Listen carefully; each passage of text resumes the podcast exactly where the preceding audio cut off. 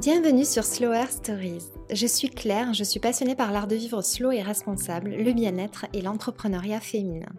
Je rencontre et donne la parole à des femmes passionnées et engagées qui ont en commun leur envie d'améliorer demain, de transmettre les valeurs qui leur sont chères et le sourire à tous ceux qui font partie de leur aventure.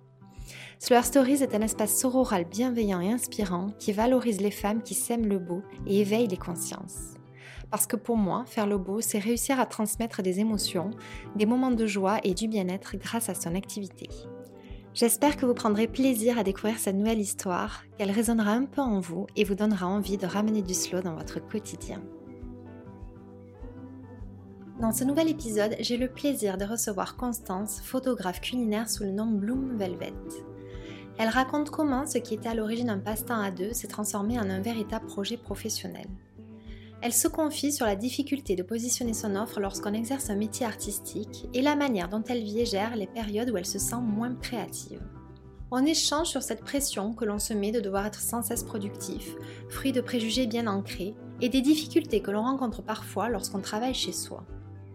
Constance partage aussi ce qui a changé et ce qu'elle a appris depuis qu'elle est entrepreneur. Pour terminer, je lui ai demandé de transmettre son meilleur conseil pour lancer son projet. Une conversation déculpabilisante et bienveillante comme je les aime. Je vous souhaite une très bonne écoute.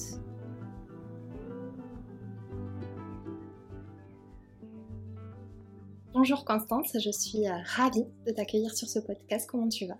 Bonjour Claire, ça va, je suis super contente d'être ici. C'est une première pour moi, donc euh, j'ai hâte. Est-ce que tu peux te présenter s'il te plaît pour les personnes qui ne te connaissent pas? Oui, donc je m'appelle Constance, je suis originaire de Toulouse, j'ai 25 ans et je suis photographe et styliste culinaire. j'ai lancé euh, Boom Velvet il y a maintenant deux ans. Je partage donc mon travail et mes photos autour de la food sur Instagram et sur mon site internet. Ok, est-ce que tu peux m'expliquer un peu plus en détail comment tu as lancé Bloom Velvet, comment ça t'est venu, ton parcours pour en arriver jusque-là? Alors Bloom Velvet est arrivé un peu tardivement. Pour reprendre mon parcours depuis le début, de base, j'ai fait des études en gestion de projets culturels. Je me suis rendu compte euh, plus ou moins rapidement que c'était pas ma voie, même si c'était très intéressant. Et j'ai finalement tourné mes études dans le design culinaire, que donc j'ai étudié à, à, Bruxelles pendant un an. Et à la fin de ces études-là, je me suis dit c'était la photo. Donc en fait, je n'ai pas vraiment pris de cours de photo. D'accord. Et hum, j'ai fait mon jury de fin d'année sur de la photo, alors j'en avais jamais fait. Donc vraiment, j'y suis allée en disant on verra. Et ça m'a donné envie de continuer. Donc je suis rentrée à Toulouse ensuite. J'ai trouvé du travail. J'ai travaillé euh, dans la food aussi avec euh, un traiteur à Toulouse où j'étais un peu couteau suisse. Donc je faisais de la com, je faisais un peu de photos, j'étais aussi en cuisine, etc. Et euh, parallèlement à ce travail, j'ai lancé Bloom Velvet avec une amie, Annabelle. Ah d'accord, ok. À la base, vous étiez deux. Oui, on était deux. C'était un projet qu'on a lancé parce que j'avais envie, moi, d'avoir quelque chose à côté de mon travail pour pouvoir euh, m'amuser, pour pouvoir expérimenter. Et puis euh, parce que pour Annabelle aussi, c'était chouette, ça lui plaisait, ça lui parlait. On s'entend sur plein de points, on se comprenait. Donc on a monté ça quelques mois, je dirais, avant le premier confinement. Donc c'était en 2020. À ce moment-là, moi, j'étais vraiment en charge des photos. Annabelle m'aidait beaucoup sur euh, la DA, entre guillemets, c'est-à-dire euh, le stylisme, sur euh, les accessoires à utiliser. Elle me conseillait vraiment sur, le, sur la retouche. Mais du coup, j'avais vraiment l'aspect technique du projet. D'accord. En parallèle des photos, on partage aussi des inspirations. Ce sont des, ce sont des films, ce sont des artistes, ce sont plein de sources d'inspiration différentes qui nous nous plaisent. Ça fait vraiment partie de, de, de ce qu'on partage le plus ensemble et en fait je l'ai gardé aujourd'hui encore, même si vraiment je me suis mis à la photo à, 1000%. J'ai donc repris Bloom Velvet à titre euh, officiel, on va dire, il y a un an. D'accord. Donc aujourd'hui, je suis toute seule dessus. Et qu'est-ce qui fait que tu es toute seule dessus euh? Il se trouve que euh, depuis, en fait, je me suis lancée en auto-entreprise. J'ai donc quitté mon travail. C'était en décembre 2020, il me semble, si je ne me trompe pas. Oui, juste avant le, le premier confinement, comme tu disais. Donc c'est à peu près ça, ouais. ouais. Et, euh, et, donc, je me suis lancée en auto-entreprise, j'ai monté mon statut. Et je me suis dit, mais maintenant, ça y est, quoi, on y va à fond, on fait pas juste ça à côté. Et finalement, naturellement, ça s'est fait, j'ai repris la main. Annabelle a trouvé du travail aussi qui faisait qu'elle avait plus le temps. Et comme c'était quelque chose qu'on voulait sans pression de base, on voulait vraiment pas se oui, s'obliger à le faire. Elle voulait pas en faire, elle, son projet professionnel. C'était un plaisir qu'elle partageait avec toi. Euh. J'avais vraiment envie que ça reste comme ça. Donc moi, j'ai naturellement pris le lead sur le projet. J'ai continué à faire mes shootings toute seule de mon côté. Ça m'empêchait pas qu'elle soit là euh, de temps en temps quand elle était disponible. Et puis voilà, à un moment donné, il a fallu se dire, bon, maintenant, c'est ce que je fais, c'est mon travail et c'est pas clair. Donc euh, on, a, on a acté ça. Ok. Et ça fait un an que j'ai repris donc officiellement Bloom Velvet toute seule. Bah écoute, félicitations. Tu as investi, toi, lorsque tu as décidé de te mettre vraiment à 100% dans ce projet professionnel? Euh, Moi, j'ai commencé avec mon appareil photo qui est un hybride, qui est le tout premier appareil photo que je me suis acheté. C'est un appareil photo qui coûte pas cher, donc il n'y a rien d'exceptionnel.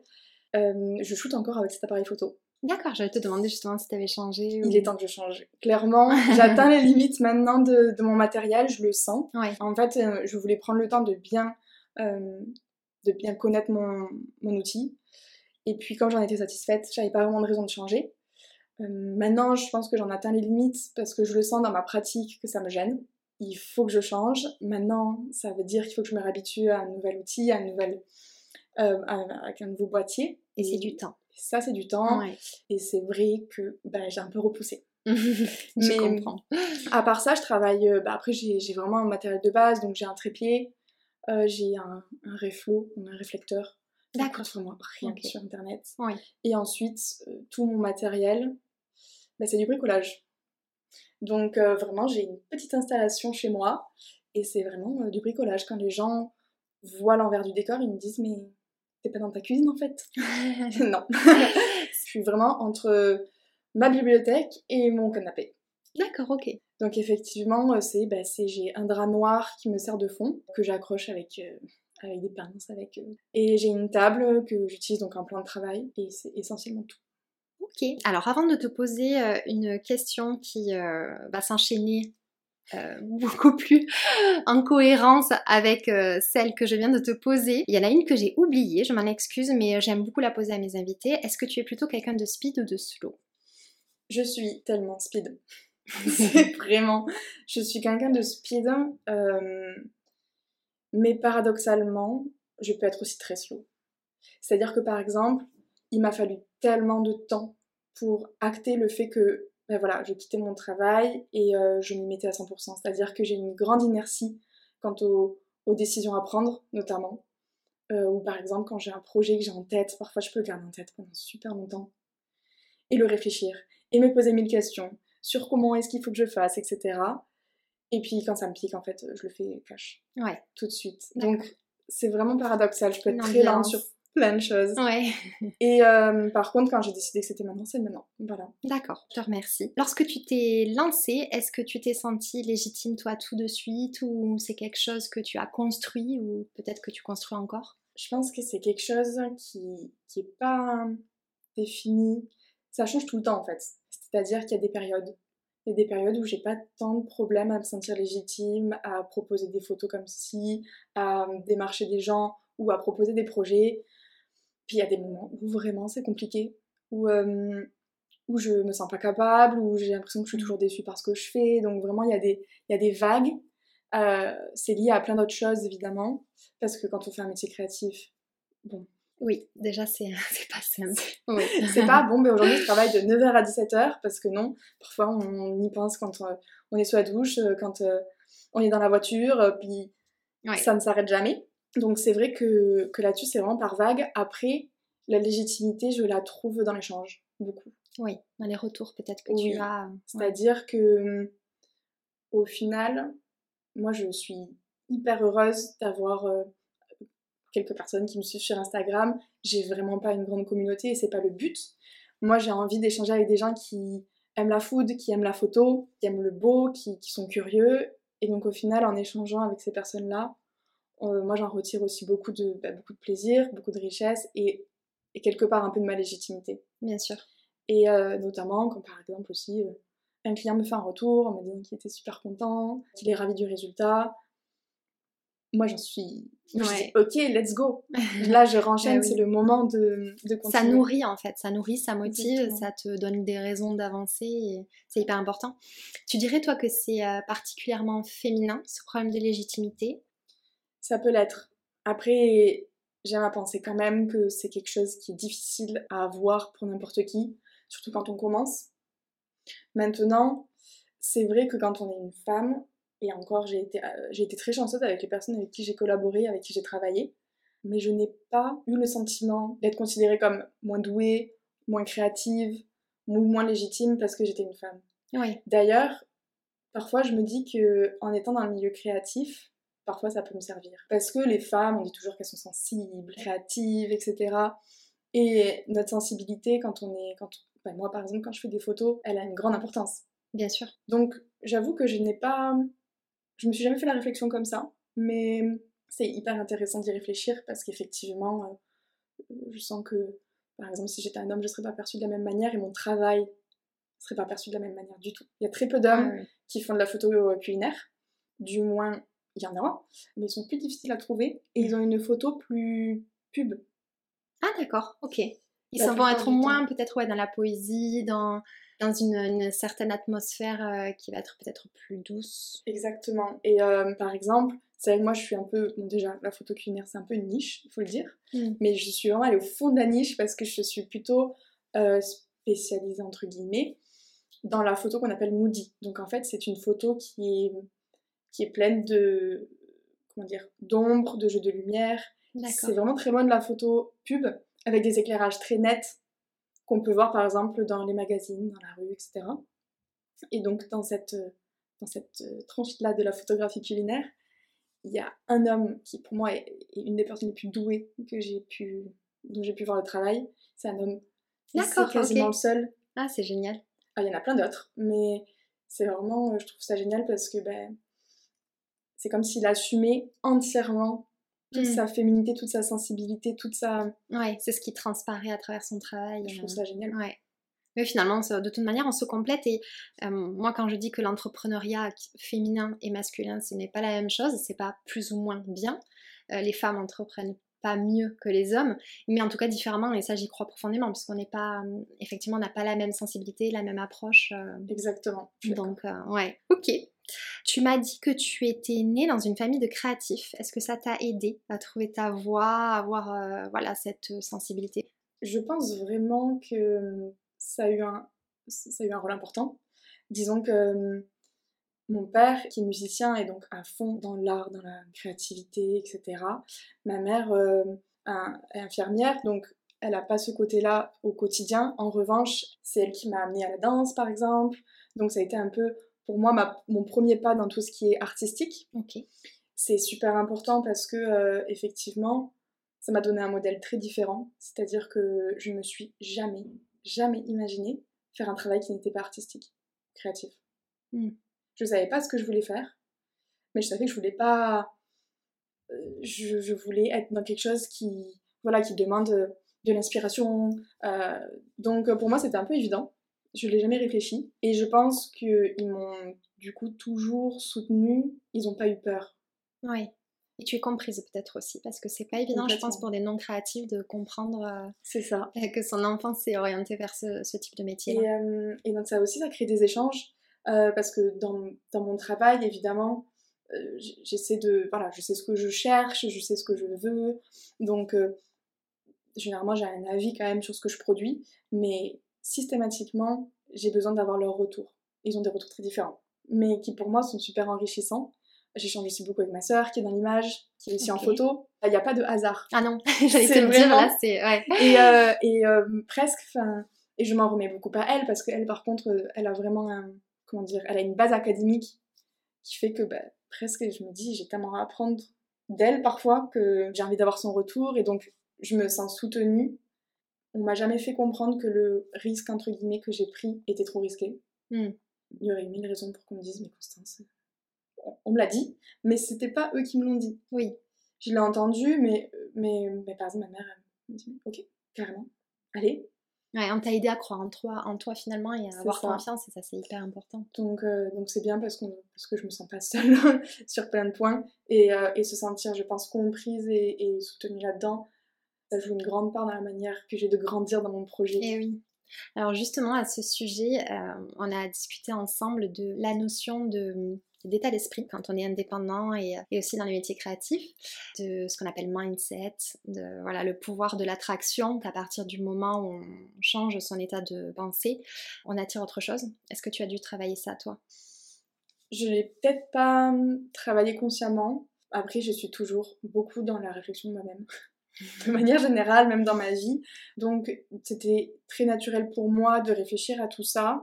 Ça s'est par exemple imposé. Ben, la première fois qu'on envoie un devis, il faut un mindset.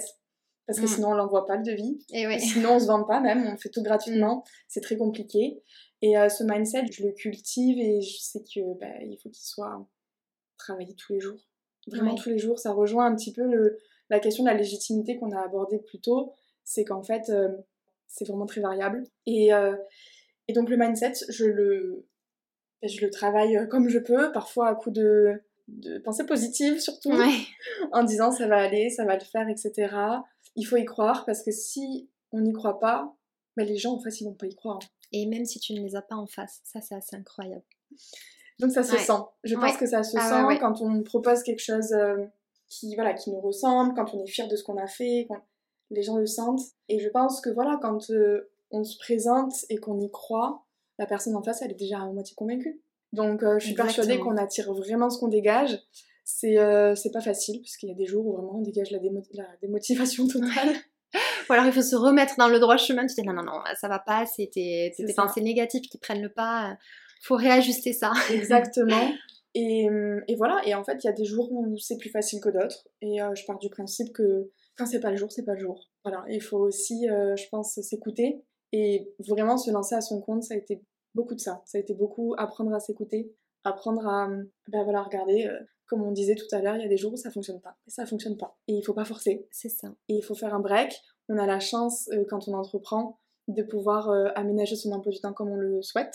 Et à ce moment-là, je pense que bah, c'est un luxe et qu'il faut le prendre et que bah, on dira c'est pas grave. Oui, être entrepreneur de toute manière, c'est des avantages et des inconvénients et ça, ça fait partie des avantages parce que c'est sûr. Il y en a, sinon on ne le ferait pas. Euh, je voulais aussi te demander, est-ce que c'est difficile de lancer son offre, de se positionner dans les métiers créatifs justement? Complètement. En fait, euh, c'est quelque chose qui euh, se, se, travaille pareil, c'est sur le long terme. C'est-à-dire que quand on commence, on n'a aucune idée de comment faire et on n'a aucune idée de la valeur euh, des prestations. De... Est-ce que, je sais pas moi, est-ce que si je fais 20 euh, photos pour 200 euros, est-ce que c'est cher? Ouais. Mais en fait, euh, comment savoir? Donc c'est très difficile, d'autant plus qu'il y a souvent un tabou autour de l'argent. C'est pas nouveau, c'est valable dans, plein d'autres domaines. Mais comme les, les tarifs, c'est nous qui les choisissons, souvent quand bah, quelqu'un se, se souvent, entre guillemets, alors déjà, ça lui porte préjudice à lui, mais ça porte préjudice à toutes les personnes qui essaient de créer autour et, eh oui. et de vendre à, la, juste valeur. Donc, ce que j'ai trouvé de plus utile, c'était d'en parler. C'était vraiment de briser le tabou, parce que sur Internet, on peut trouver des choses, et qui n'a pas tapé euh, combien faire payer euh, une On l'a tous fait, et mm. honnêtement, on n'a jamais vraiment trouvé de bonnes réponses. Moi, les réponses, euh, ou en tout cas les conseils qui m'ont aidé, c'était vraiment des discussions avec des gens qui font la même chose. Et alors, petit à petit, effectivement, j'arrive un peu plus à cerner. Donc c'est plus facile pour moi maintenant de faire des devis parce que ben, je suis plus habituée, entre guillemets. Mais parfois, je reçois des devis et je passe une semaine à réfléchir à comment le faire. Mm. Et c'est dur. Et à ce moment-là, j'appelle des gens ou j'envoie des messages. Euh, sur Instagram, c'est vrai que on commence un petit peu à se connaître, à voir le travail euh, des unes et des autres. Je parle au féminin parce qu'on est surtout des, femmes. Et du coup, parfois, ben, évidemment, j'envoie un message en mode Salut, je voulais ton, ton avis. Euh, j'ai fait un devis à temps pour telle et telle chose. Qu'est-ce que t'en penses? Est-ce que je suis à côté de la plaque complète ou pas? Et ça m'aide. Et du coup, elles te répondent? Elles me répondent et en fait, j'ai remarqué, en tout cas jusqu'à présent, que quand on pose les questions franchement, il n'y a aucun tabou. Mais c'est génial. C'est génial parce que tu pourrais euh, justement être dans la crainte de... Bah, parce que vous êtes concurrente mais euh, justement, parce que c'est le thème, on est quand même euh, le 8 mars. C'est sûr. c'est euh, quand même une belle preuve de sororité, de pas fermer la porte à l'autre et de pas la considérer, tu vois, de, lui apporter quand même la réponse et de lui apporter de l'aide. Exactement. Et puis, par exemple, tu vois, j'ai changé, j'échange particulièrement avec une, avec une nana qui fait des photos à Toulouse aussi, qui est dans la food. on s'aide beaucoup et en fait, en parlant, on se dit, mais si on s'aide pas ensemble, ça va pas nous aider de manière générale. C'est-à-dire que si moi, je fais des tarifs ultra bas sur le marché à Toulouse, ça va la desservir. Et puis ça va ben, fausser le marché C'est ça, elle, si elle est juste, euh, elle va arriver au client, parce que souvent ça nous arrive d'avoir les mêmes demandes de devis. Donc Eh oui. parfois, ça va dit, toi aussi tu l'as eu? Oui. Ah oui, ça va jusque-là, c'est génial. Ouais. Pas de tabou. On n'est pas nombreuses C'est en bien. plus, donc c'est vrai, Ouais. que, c'est vrai que ça se regroupe souvent. Et honnêtement, je suis jamais tombée sur une personne qui me dit non, je te dirai pas mes prix. Et parfois, même sans les demander, on me les donne. On me dit, bah moi je fais pourtant, moi je fais pourtant. Je sais pas ce que ça vaut, mais c'est ce que je fais, ça fonctionne, et je pense que c'est correct. Qu'est-ce que t'en penses? Et voilà, on échange là-dessus. Ce qui fait qu'au final, on arrive. Le but en fait, c'est de créer un, des offres qui sont forcément pas comparables parce que chacune fait un travail différent, mais qui se tiennent en fait, qui soient cohérents. Bien sûr.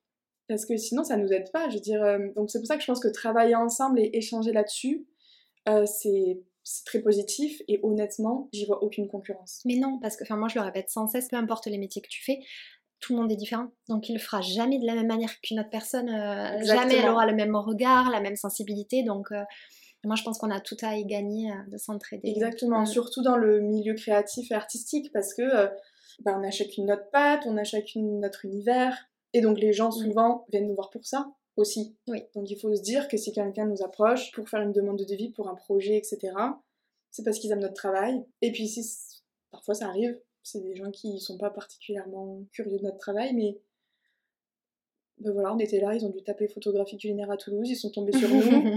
Et puis ça le fait pas, je pense, je pars du principe que c'est que ça doit pas se faire. En Ouais, fait, ouais. il faut pas forcer. Je suis d'accord. Est-ce que tu as un processus créatif quand tu as des shootings à faire, donc des compositions à faire Comment ça se passe? Il y a deux possibilités. Il y a des shootings que je prévois en avance parce que soit la, la préparation, le plan en question est un peu complexe à faire, soit aussi parce que j'ai beaucoup d'espoir dans ce shooting et que j'ai envie de le faire bien. Et donc à ce moment-là, je prends vraiment le temps en amont de, de réfléchir à la DA, c'est-à-dire euh, à la couleur, à l'ambiance, aux prises de vue que j'ai envie d'avoir.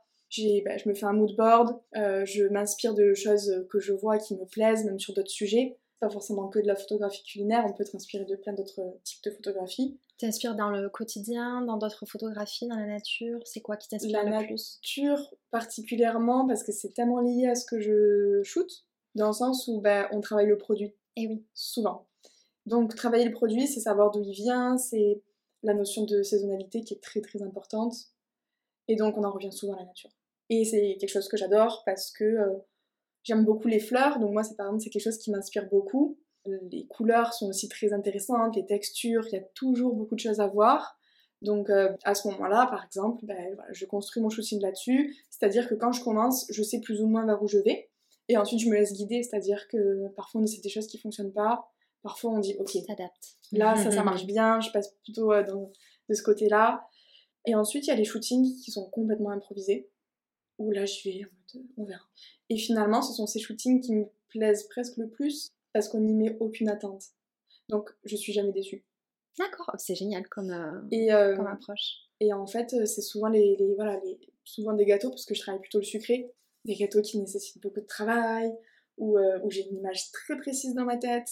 Ben, je peux être sûre que Ouais, je mais suis là, un peu déçue. au final, la moitié du travail se construit dans ton esprit euh, C'est clair. en amont et après, euh, t'as juste. euh, Et justement, qu'est-ce que tu souhaites, toi, transmettre dans tes photographies en dépit? Enfin, si on enlève euh, l'attente du client.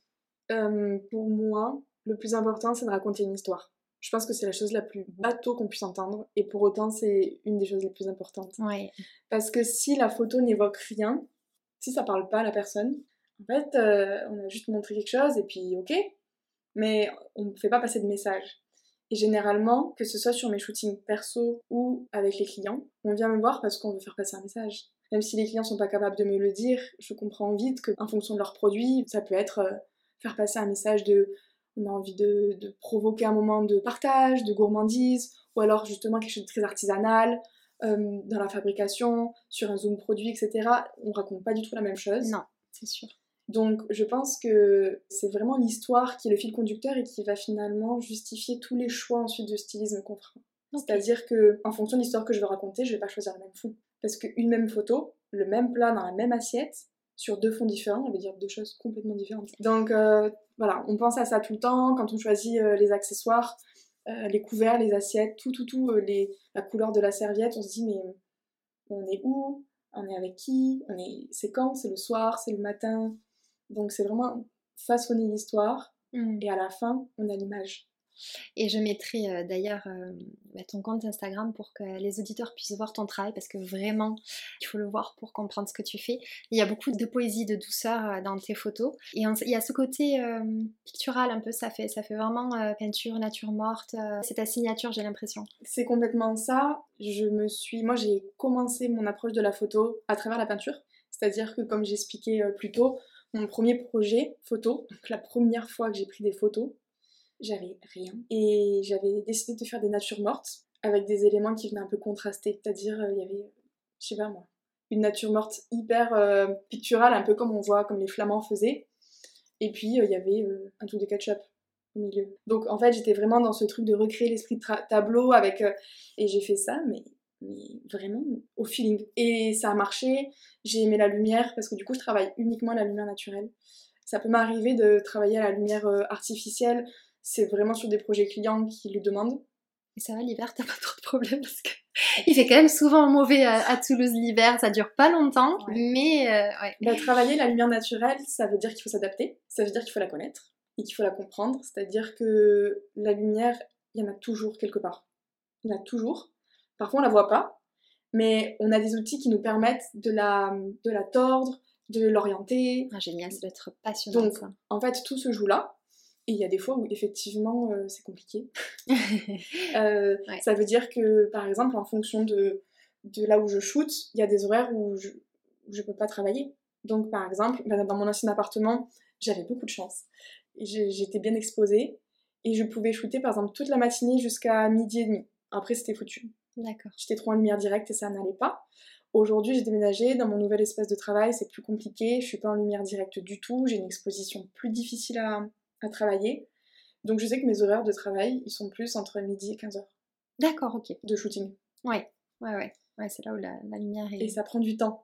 Et là, euh, j'ai l'impression de, de reprendre tout depuis le début. Parce que bah, il faut que je la réapprivoise. Et oui, il faut avoir beaucoup de patience. c'est ça. justement, est-ce que tu peux me dire euh, quel est ton rapport à la créativité et à la productivité? On fait toutes les deux des métiers créatifs et il y a des passes où euh, bah, voilà, on, a la sensation d'être épuisé, de ne plus avoir d'idées. Euh, on culpabilise de ressentir ça. Et en même temps, forcer ne fonctionne pas. Donc c'est pas évident de... Voilà, j'imagine que tu dois être peut-être confronté à ça. Tu le gères comment toi? Tu as vraiment mis le doigt sur, sur ma plus grande difficulté en tant que créative et qu'indépendante, c'est vraiment la question de la productivité. J'ai une sale manie de, toujours devoir être productive. C'est-à-dire que je supporte pas pas faire ce que j'ai à faire, j'ai toujours besoin d'avoir une to-do list, j'ai toujours besoin de me dire ben là moi j'ai fait ça, là moi j'ai fait ça. Donc c'est vrai que les moments où il y a une baisse de régime, parce qu'il y en a, c'est un peu compliqué parce qu'il y a beaucoup de culpabilité, parce que euh, je suis surtout dans comment dire, je suis dans une situation où par exemple je bénéficie de, du chômage pour, comme je suis au début de mon activité. Donc je me dis, mais je peux pas être au chômage et pas travailler pendant deux heures cet après-midi. Ouais. Même s'il est 15 heures et que j'ai fini ce que j'ai à faire, je peux pas dire que ma journée est terminée. Donc euh, je suis toujours dans l'action, ce qui est bien, mais ça a vraiment ses limites parce qu'effectivement, parfois on brasse du vent et parfois on est là pour dire qu'on fait quelque chose, mais en fait on aurait pu le faire en deux heures ça aurait été parfait. Et puis là, ça fait juste 5 heures que je suis dessus et c'est ça. quoi. Donc, euh, donc c'est un gros travail. J'essaie de, de m'écouter. Après, c'est quelque chose que je fais, voilà, que je fais facilement, entre guillemets. C'est-à-dire que quand ça se fait pas, ça se fait pas. Quand j'ai pas d'idée, j'ai pas d'idée. Et quand j'en ai marre, j'en ai marre. À ce moment-là, je mets un haut là. Par exemple, après les fêtes de Noël, ça a été très compliqué pour moi de reprendre mon rythme. Déjà parce que on mange tous beaucoup pendant les fêtes de Noël. Donc moi, je suis rentrée de mes fêtes et j'étais écœurée à l'idée de devoir aller dans ma cuisine ah, et cuisiner, faire des gâteaux et tout. Je n'en pouvais plus. J'avais pas envie de m'y mettre. Donc euh, j'avais, ben, j'étais moins inspirée. On a l'impression qu'on voit de tout partout, que tout a déjà été fait. Donc j'étais là, qu'est-ce que vous voulez que je vous propose de plus? Eh parce que tu consommes ce que tu fais et puis tu dois nous offrir, j'imagine, parce que tu ne peux pas tout manger. Sûr. Mais effectivement, euh, du coup, c'est une période où tu te dis, bon, mais euh, là, j'atteins les limites. Euh. C'est ça. Donc à ce moment-là, je me suis dit, bon, ben, c'est pas grave, on va pas se forcer. Enfin, à un moment donné aussi, il faut, il faut profiter des avantages que qu'on a. Moi, cet avantage, ben voilà, le fait de pouvoir m'organiser comme je veux, ben, j'ai décidé de m'écouter. Donc j'ai eu un mois et demi même off, où j'ai pas shooté. Ouais J'ai shooté pour mes clients, mais j'ai pas fait de shooting euh, perso. Donc, c'était vraiment des shootings créatifs que je fais régulièrement parce que c'est vraiment qui je suis, vraiment ce que j'aime faire. Donc, en parallèle de mon travail avec mes clients. Et, euh, et au bout d'un moment, je me suis dit, ok, là, il faut s'y remettre. Parce qu'en fait, c'est aussi un peu un cercle vicieux. Moins on en fait, moins on a envie d'en faire, entre guillemets. J'allais te demander, est-ce que tu. Ouais, il doit y avoir un délai entre ok, je coupe pour mieux revenir, et là effectivement je, reviens avec une énergie et, des idées euh, qui débordent.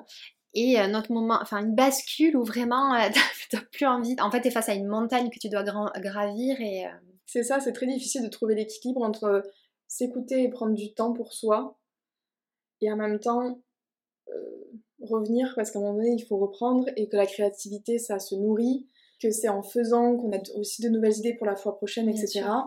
Donc euh, ça, c'est toujours une question d'équilibre, et l'équilibre, c'est toujours très compliqué à tenir, mais ça se travaille, et il y a des périodes. Donc voilà, je pourrais donner des conseils sur faut pas culpabiliser, etc. Mais honnêtement, c'est très difficile. Je suis pas la mieux placée là-dessus. Et puis comme on disait déjà d'un, ça dépend euh, de la période de ton cycle.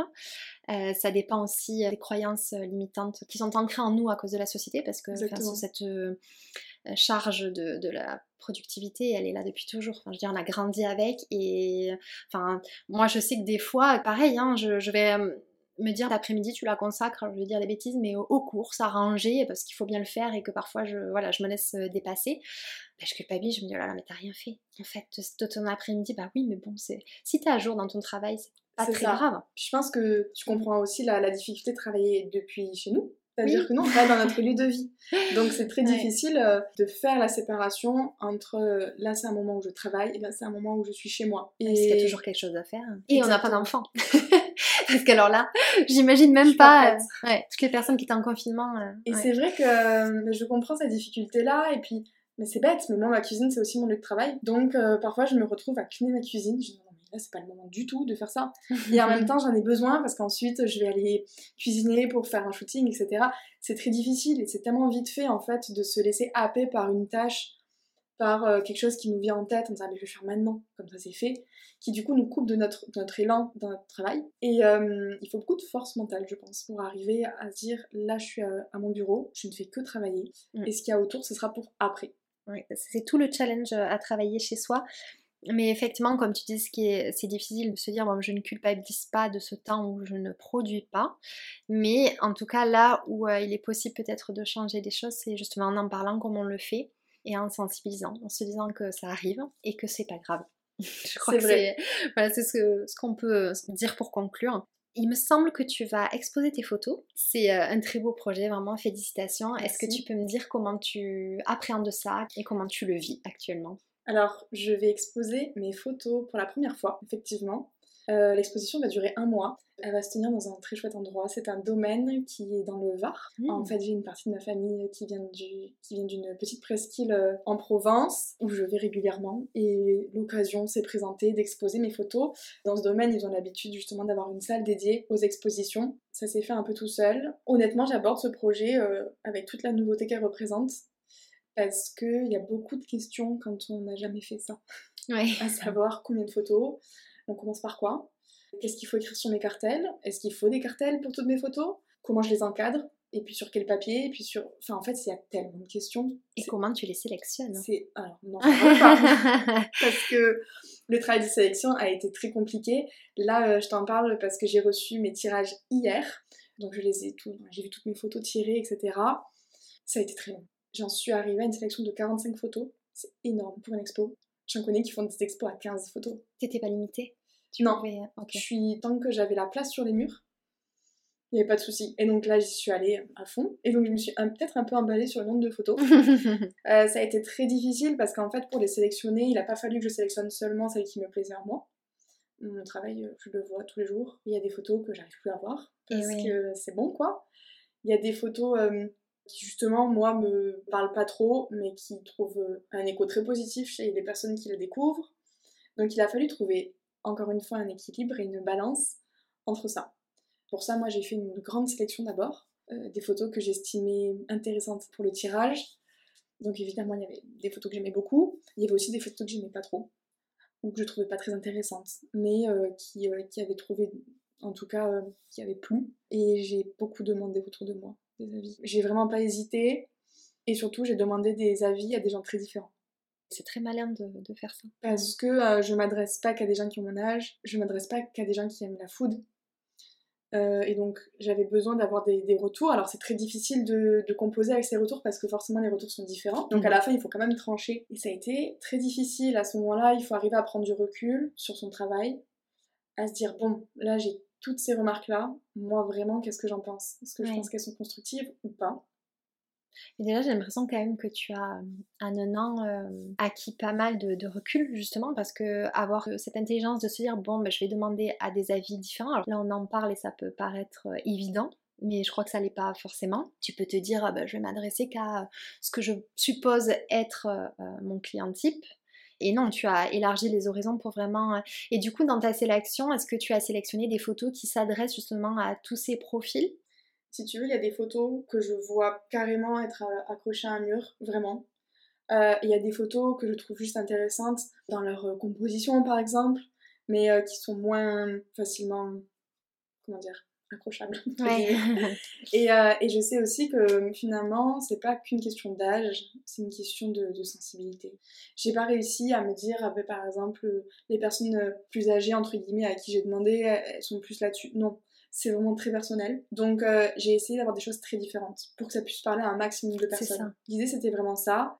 En fait, moi j'ai envie que ces photos elles vivent. J'ai envie que les gens aient envie de l'avoir chez eux. Euh, l'idée c'est que donc de, pouvoir vendre des tirages, que les gens puissent la mettre euh, chez eux, qu'ils puissent l'offrir, parce que en fait la photo, si elle n'est pas regardée, elle vit pas. Et, et, puis moi je les aime beaucoup. Il y, a des photos que, que j'affectionne particulièrement mais en fait, euh, elles sont encore plus riches quand elles sont vues par d'autres personnes qui mettent leur regard, leur sensibilité. Et c'est. Moi, c'est vraiment ce qui m'intéresse. Donc, ça a été un travail très, très compliqué. J'avais l'impression de devoir choisir entre mes enfants. C'était vraiment ça. Il y a des fois où j'arrivais pas à dire euh, non. Eh mais il faut faire des choix. Tu m'as dit que tu aimais raconter une histoire dans tes photos. Quelles histoires? Mais Disons que je pars du principe que tout ce qu'il y a dans l'assiette raconte toujours quelque chose. C'est-à-dire que derrière un plat, il y a toujours une histoire mais évidemment, elle sera pas la même en fonction de la personne qui la regarde. C'est-à-dire que, en fait, quand on y pense, des souvenirs, par exemple, quand on passe à nos souvenirs d'enfance, souvent elle a empreinte de, de culinaire. Souvent, c'est des repas. C'est des, scènes de vie. C'est ça, parce qu'en fait, la food, ça rassemble beaucoup et que euh, les moments de partage, en tout cas moi, dans ma famille, je dis pas que c'est partout pareil, mais dans mon, dans mon entourage, les moments de partage, ils se font toujours autour de quelque chose euh, à manger. C'est pour ça que j'aime des cookies. Oui, parce que c'est un moment qui rassemble et effectivement. Pour moi, euh, c'est difficile de partager sans, sans manger. C'est bizarre de dire ça. D'ailleurs, les cookies nous attendent. c'est ça, mais à la que pour moi, il y a toujours une histoire. Alors forcément, on espère qu'elle soit positive, que ce soit un, bon souvenir, mais ça se transmet beaucoup et en fait la transmission pour moi elle est intimement liée à la cuisine et vice versa. C'est-à-dire que, comment dire, par exemple j'ai un livre de recettes et dans ma famille, ma mère aussi a ce livre de recettes qui est rempli de recettes qui nous ont été données par des gens qu'on aime. Et en fait je trouve que, que c'est ça la vraie saveur de quelque chose. Et c'est ça que j'essaie de mettre dans mes photos.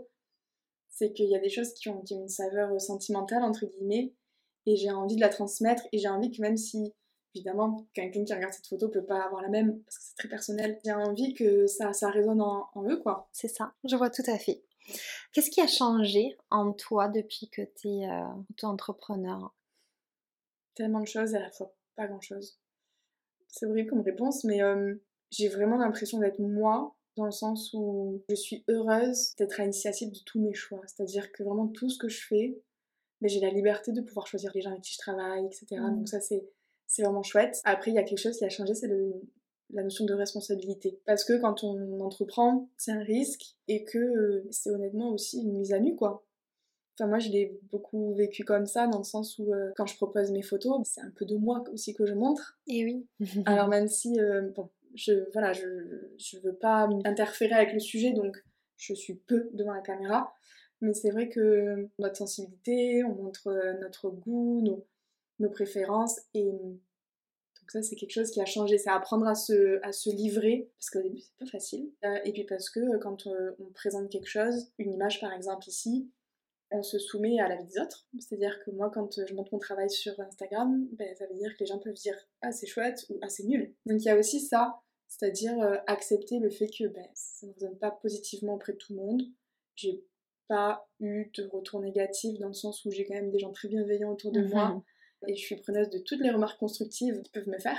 Mais c'est un risque. Oui. Et je sais pas si toi tu le ressens dans ton travail euh, au quotidien, mais c'est vrai que quand on donne de soi, Non, non, non, c'est pas facile et heureusement, tout comme toi, j'ai la chance d'avoir une, communauté bienveillante. Mais c'est vrai que parfois, voilà, quand tu as l'impression que ça prend moins alors que tu as passé beaucoup de temps, euh, c'est un peu difficile, mais euh, c'est toujours, euh, du moment que c'est toujours constructif, j'estime que c'est une, une grande richesse euh, d'échange. c'est vrai. Je pense que la chose qui a été la plus. euh, en tout cas, qui, qui se met en place de plus en plus, c'est de donner de la valeur à son travail sans, euh, sans demander aux autres en fait euh, ce qu'il en est. Ouais, sans forcément euh, que, que cette valeur-là ne dépende pas uniquement du regard des autres. Exactement. ça, c'est un- effectivement. Et c'est un piège Ouais. parce que je me souviens au tout tout début, il y avait vraiment nos amis sur, cette page, sur cette page Instagram et puis on n'était pas beaucoup mais c'était trop chouette parce qu'on voulait pas en fait, on n'était pas là pour faire un tabac quoi, on était là pour partager puis si, si des gens étaient intéressés c'était bien. Et... Mais maintenant il y a des gens qui sont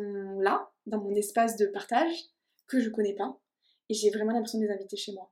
Ah ouais, c'est rigolo. ce- C'est-à-dire qu'il y a eu en fait un moment, c'était au moment de Noël, euh, je sais pas pourquoi, il y a eu un engouement euh, qui fait que tout d'un coup il y a beaucoup de nouvelles personnes qui sont arrivées, et c'est des personnes que je connais pas, beaucoup de personnes à l'international, et en Inde, etc. Parmi, il y a une grande communauté de photographes culinaires. Ah ouais, Ouais. Ah, d'accord. Bon, partout, euh, aux États-Unis évidemment, beaucoup en Ouais. Angleterre et dans les pays nordiques, mais euh, j'ai tous ces gens arriver, et je me suis dit, mais attendez, oui, mais je veux dire, euh, vous êtes qui en fait?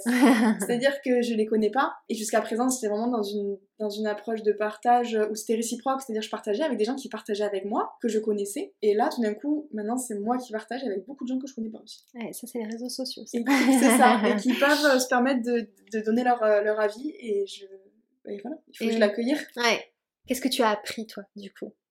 Bah, c'est vraiment lâcher prise, je pense. Ouais. J'ai pas fini.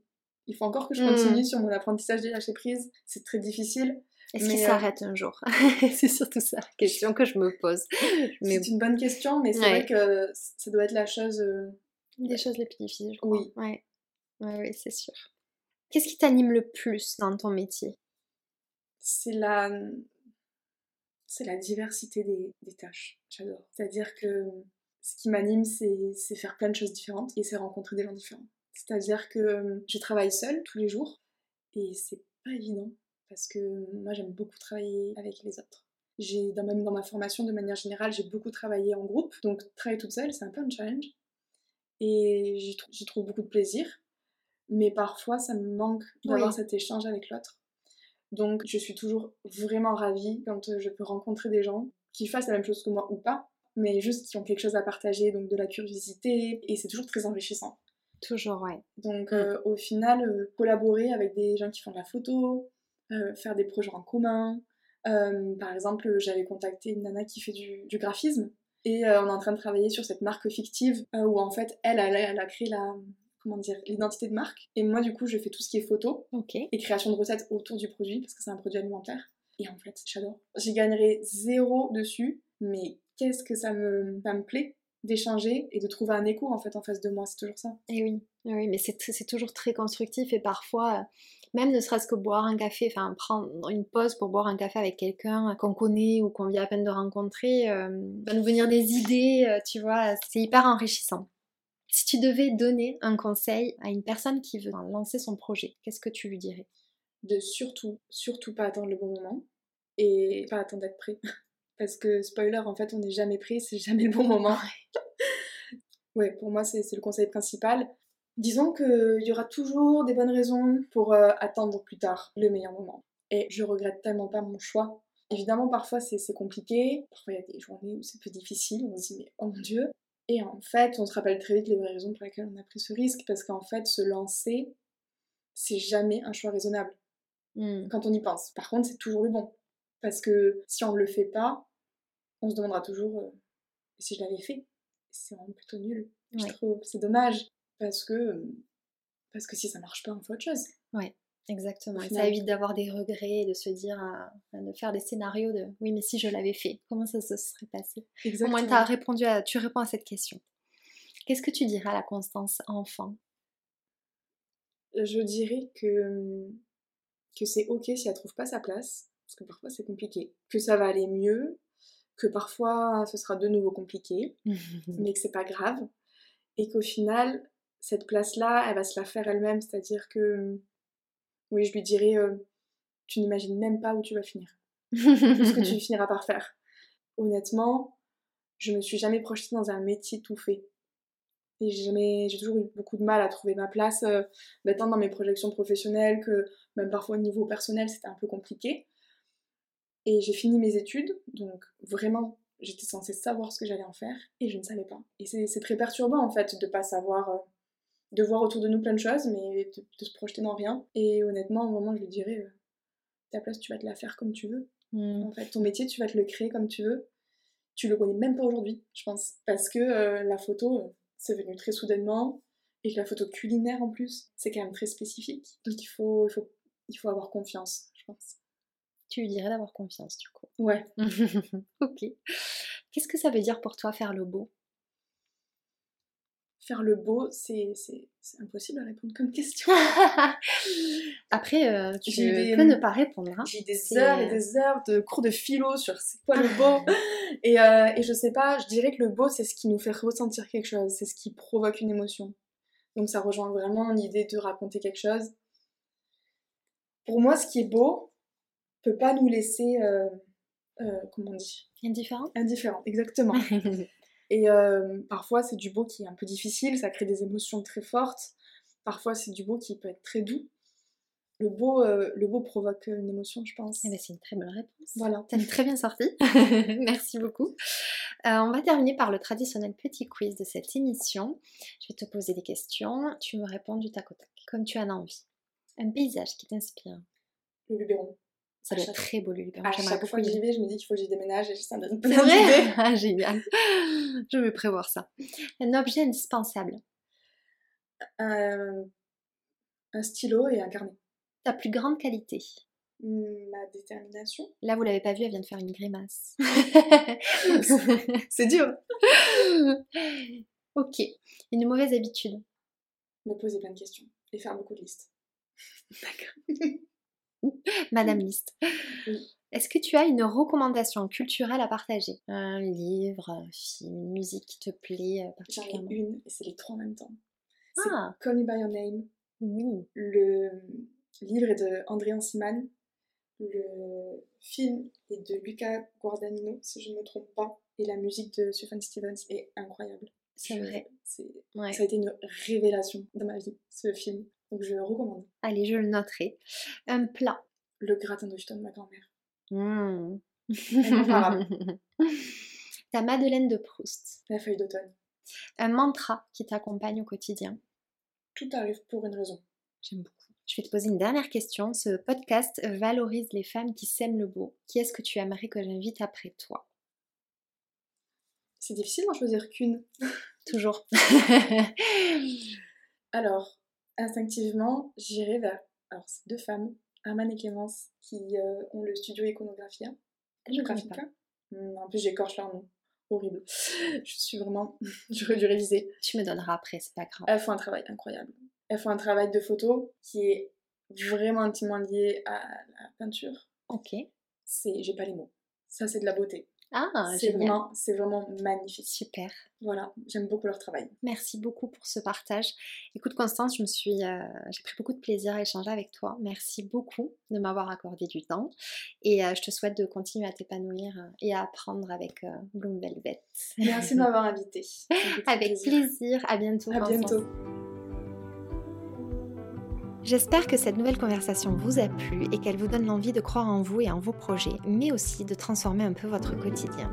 Si vous souhaitez me soutenir et ne manquer aucun épisode, je vous invite à vous abonner sur votre plateforme d'écoute et à le partager autour de vous. Et pourquoi pas, si le cœur vous en dit, à noter ce podcast et à laisser un avis, ça m'aidera beaucoup à le faire connaître.